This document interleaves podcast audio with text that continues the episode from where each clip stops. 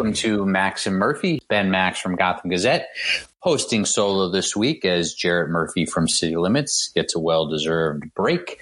Uh, and happy to be back with you as the snow starts coming down, and we'll see what kind of snowstorm this is and how well the city government responds to it. Always a big question. First snowstorm in a while and we will see how it goes here. But hopefully you are hunkered down or on your way to it. So I'm going to be joined by Maya Wiley. She's a civil rights attorney. She's a former counsel to Mayor Bill de Blasio. She's former chair of the Civilian Complaint Review Board police oversight body. She was recently a scholar at the New School and also an MSNBC legal analyst, among other things. Maya, are you there? I'm here, Ben. How are you? I'm doing okay. How are you? Good, thanks. Good, good, good to good to have you join us here, uh, Jarrett. Sorry he's missing you, but uh, but I'm happy you're here, and uh, and and we'll talk more another time when Jarrett's also with us. Um, so start off uh, for us just with the gist of why do you want this job? Why do you want to be mayor of New York City? You haven't run for elected office before, but you've been, uh, you know, at some of the uh, big tables where things are happening in City Hall and elsewhere, uh, nationally, locally. But why do you want to be mayor of New York City? You know, thanks, Ben. Um, thanks for having me, and thanks for that question. Because I know that this city can be one where we can all live with dignity. And dignity means many things. It means development without displacement. It means an education system that sees all our children as excellent. It means, you know, up, up public back in public safety you know as we know we have all these issues and traumas that we're facing because of covid but the question isn't whether we'll recover from covid uh, we must and we will but the question is how we recover from covid because it just blew the curtain back on so many things that have been broken and problematic in this city for far too long. And i am running as you say as a non-traditional candidate because what I've seen, both in 30 years as a civil rights attorney and racial justice advocate, um, in my purchase is 25 years of doing litigation and policy work, but also going inside city government because I believe deeply in the possibility of city being more transformative of our problems is that it takes a leadership that is not going to be transactional. It takes a leadership that is going to partner. It takes a leadership that's going to listen and learn and then lead together with people of the city. And that's something I've always done and that's something I care deeply about. And frankly, I just, I'm not going anywhere. And I want my kids to not have to go anywhere. And that, mm-hmm. and, or any of their friends or any of the folks in my community. And so that's why I'm running.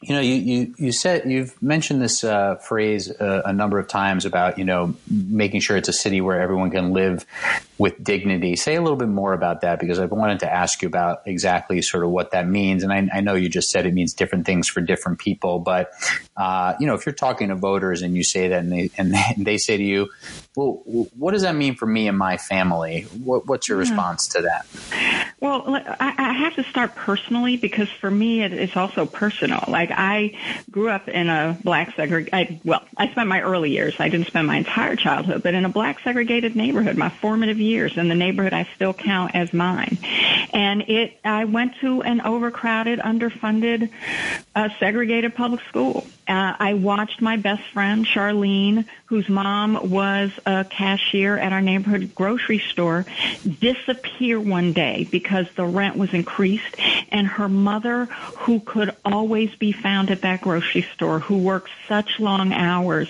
who couldn't make the ends meet before the rent went up, was displaced from the community. And it was my first experience as a, as a kid in elementary school with, with how cities fail to recognize that we all have dignity and deserve to be treated with dignity. And it is that fundamental.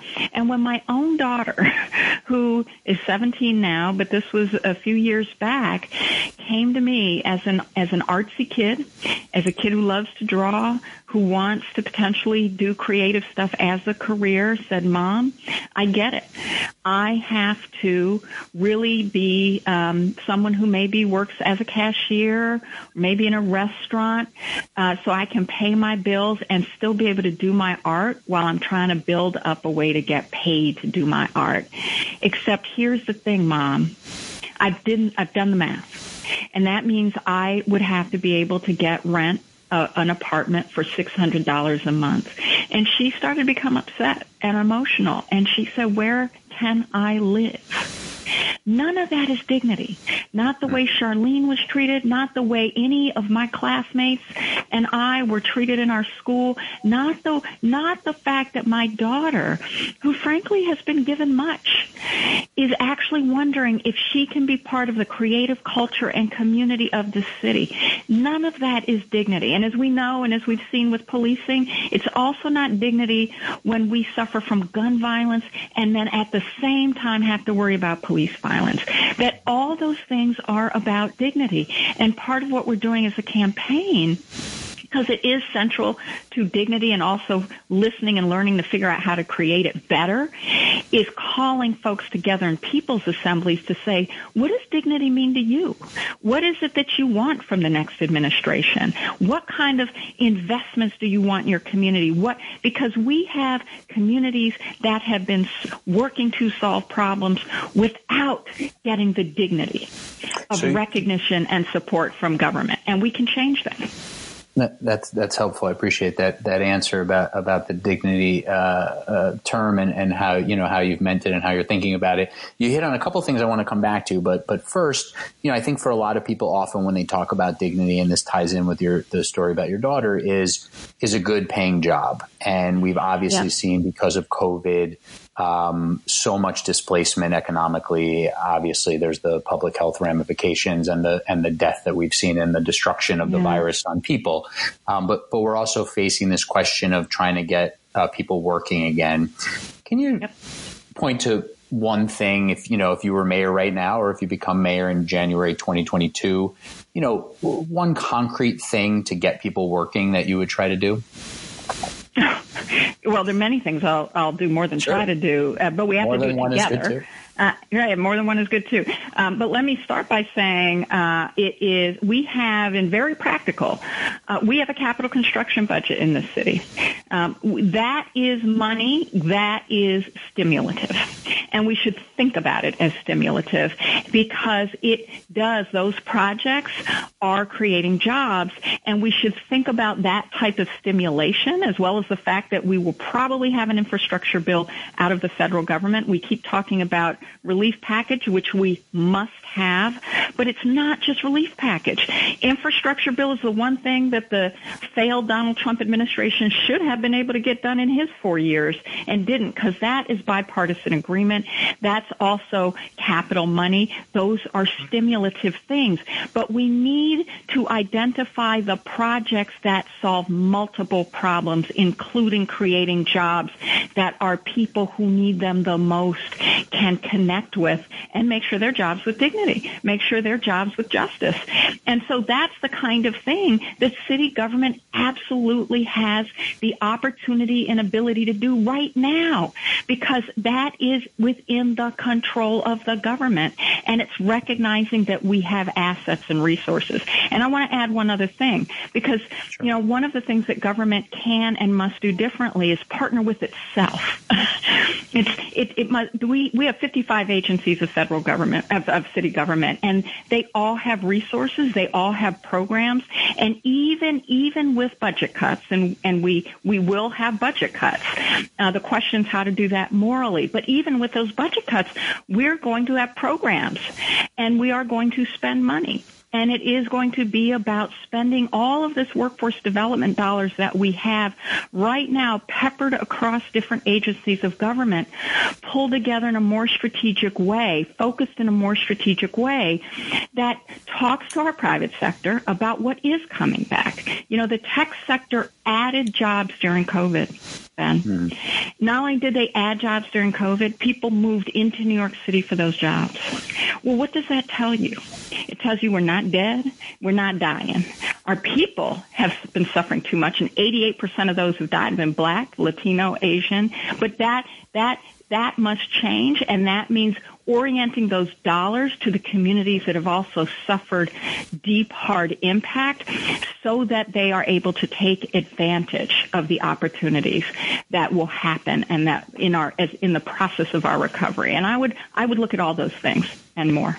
Do, do, you have a sense in terms of the way the city manages the capital budget now? Do you have a sense of something that's off there or do you need to get under the hood there more before you, you know how you would really tinker with that? Yeah, I need to get it. look. I have I left city government in 2016. Um, I that is the kind of thing you have to get under the hood. I've been talking mm to community leaders around the city, and including some some leaders who've been quite frustrated about projects that have been delayed years that mm were mm-hmm. approved out of the capital construction budget. So the reality is, looking at both where, the promises that have been made in communities like Southeast Queens or Northwest Bronx, or you know that that may be those right kinds of projects to make sure they actually get pushed and off the ground.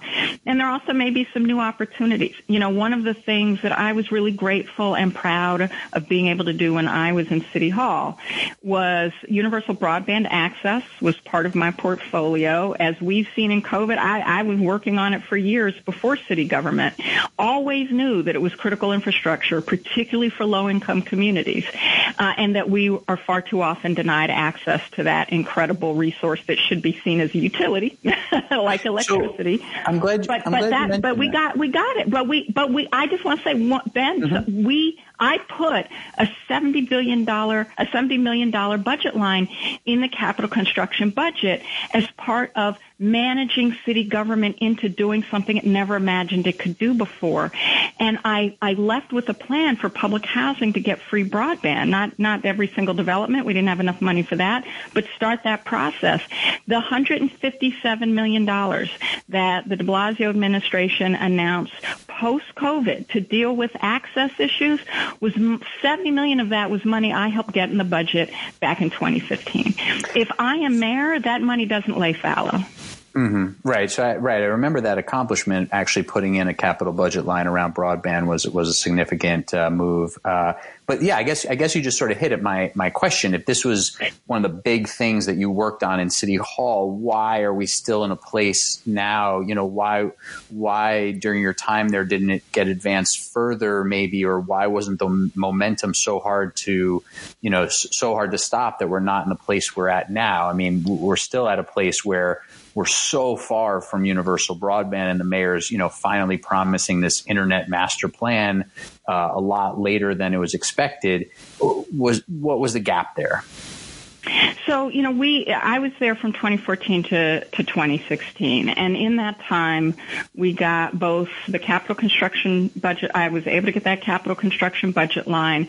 I was able to create and set up, uh, Queensbridge houses getting free broadband access to every apartment. First time the city ever did a public broadband play focused on the largest public housing development in North America. And I laid the groundwork, hired the staff, and helped create the process and infrastructure to get it to a, a development that the mayor announced in a stand up with Julian Castro, who was then HUD secretary, um, uh, about a major public housing development in every single bur- in every single borough. All, every single borough uh, would would would get the same service. And I left in 2016 feeling quite confident that with a public announcement, with creating staffing, and with putting the budget in place, not wasn't going to solve all the questions. There were still, when you do something for the first time in government, when you get government to work across multiple agencies to do something it hasn't done before, it isn't simple. I'm not pretending it is. That's why I was so grateful for the opportunity to, to push it. Um, but that's the point. When I left, it was the fact that there was not a senior leadership in place that kept the eyes on that prize. And that's, that's what it, that's what it takes. It takes the vision for what can be done, but it takes keeping the eyes on that vision, keeping folks moving on it. And one of the things that people don't realize is a big part of the job in City Hall. Uh, and it's and it's part of why I have to come in humble. and I mean this, you know, public service is a privilege. It is a privilege. It is a hard service because doing the work is hard, but it's a privilege. And what it requires is the humility to know that your job in that big chair is to move the barriers out of the way for the agencies. Get the barriers out of the way, as well as hold them accountable, but a lot of it is moving barriers. And that, that is something that we need more of in City Hall. Speaking of barriers and um, and accountability and moving things ahead that sort of uh, percolate but but maybe don't go anywhere, you mentioned earlier um, segregated schools, and that was something that the mayor sort of pulled you back into some some service for the city and to to co-lead a, a school diversity task force. You you did a lot of work with with the other members of the task force and other members mm-hmm. of the mm-hmm. public. Put out a couple different plans. Uh, the second plan, which had really the the big sweeping changes to change enrollment and admissions and things like that, uh, the mayor basically sat on that for uh, eight months before the pandemic hit, and then the pandemic hit. So yeah. we haven't seen any yeah. any movement on that. I'm wondering. Um, you know, we've sort of outlined the reasons why there hasn't been movement on that. The mayor hasn't done anything, mm-hmm. but uh, do you do you think now that you're running for mayor that that those recommendations will be part of your platform, or how are you thinking about desegregating the city schools? So let me just say, first and foremost, you know, um, as someone who's experienced it, as someone who knows uh, both personally and professionally that the way we create excellent education is recognize that all our kids are excellent and that and that we learn better when we learn together. That I am absolutely going to keep moving forward. And let me add one thing. let me add one thing. Um, one of the things that was so wonderful about the school diversity advisory group that got so lost, you know, uh, in in in the eruption as a response to the recommendations, and as an eruption, I understand. You know, change is scary, it's hard, and we care more about our kids than anything else in our lives. And I say that with mm-hmm. you, who also went to public schools in New York City. Um, that what we what we what we needed is a city hall that recognized that central to our recommendations. In addition to saying, let's let's expand how we invest in recognizing the gifts and talents of our children. Let's expand that. But let's also recognize that we have to invest in a process that engages those in uh, parents and students and administrators and teachers and community. Because what was so great about the process that we engaged in as the School Diversity Advancement group, Advisory Group is that we had everybody at the table in terms of stakeholders. We had parents. We had students, including including some who were in middle school. We had a teacher who was a special education teacher. We had principals. We had academics and we had advocates. Everybody, and we and we did not agree with one another when we walked into that room at the beginning of the process. We worked hard together, but our recommendations were was that that hard work continue outside of our group. And so really what it required was a mayor who was willing to say, hey public, we're now going to engage with these recommendations. You don't have to agree mm-hmm. with them all. You don't have to accept them all, but we are going to invest in the engagement. But here's what you do have to do. We do have to agree that we're going to make change in our schools that benefit all our kids. You do have to agree to that and you have to come up with ways that meet the goals. But we will have a process for figuring out how that happens well and what works in different communities because as we said in our report, it's not a one size fits all. So, so Maya Wiley as, as co-chair of that task force is very different than Maya Wiley as a mayoral candidate. Right. So very much, very much understanding that. Do you take those recommendations and make those part of your platform, or, or you know, are you so? As a mayoral candidate, for example, are you behind those types of big sweeping recommendations for desegregating city schools, or are you sort of resetting here as you consider your candidacy? Well, so look, my candidacy, I'm I'm running as Maya Wiley, so I'm always going to be Maya Wiley. so, mm-hmm. uh, so let me just say that. So you, you might have compromised more in the in the task force than you well, would when you're saying I'm a mayoral candidate. Here's what I want to do. No, I mean, so, so look, look, leadership requires compromise, right? I mean, mm-hmm. it does, and it requires bringing folks together. I think the what I am going to stick to to um, what is going to work to achieve the goals that we set out as a task force. The only reason I'm hesitating isn't about what our recommendations were. It's that COVID hit. And COVID has, it's both ripped apart the education system for our kids, right? We're, we're going to have to confront realistically and really look hard at the fact that we're going to have kids who are a year behind from where they should be through no fault of their own.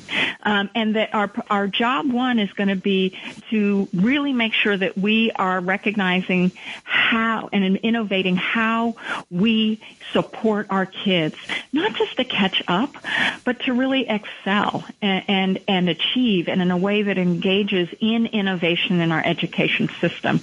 And figuring out the ways that that also matches our other goals, including because integration is an educational excellence goal.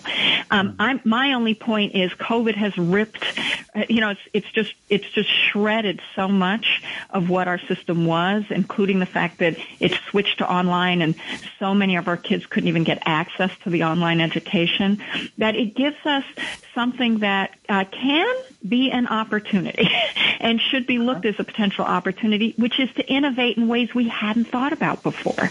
So I want to make sure we're staying open to the innovation and, and in a way that does serve those goals. Uh, I'm not going to change the goals, but there okay. may be things about COVID that may change how we get there and meet them. All right. Well, this is definitely a topic we want to uh, chat with you more about in the future. Um, but we appreciate uh, the chance to, to talk about a few things here today. We'll let you go and and uh, and have you back in the future. But happy holidays and uh, and be safe out there. And, and we'll talk again soon. Happy holidays to you, Ben, and thanks for having me. And I look forward to it. Take good thanks. care.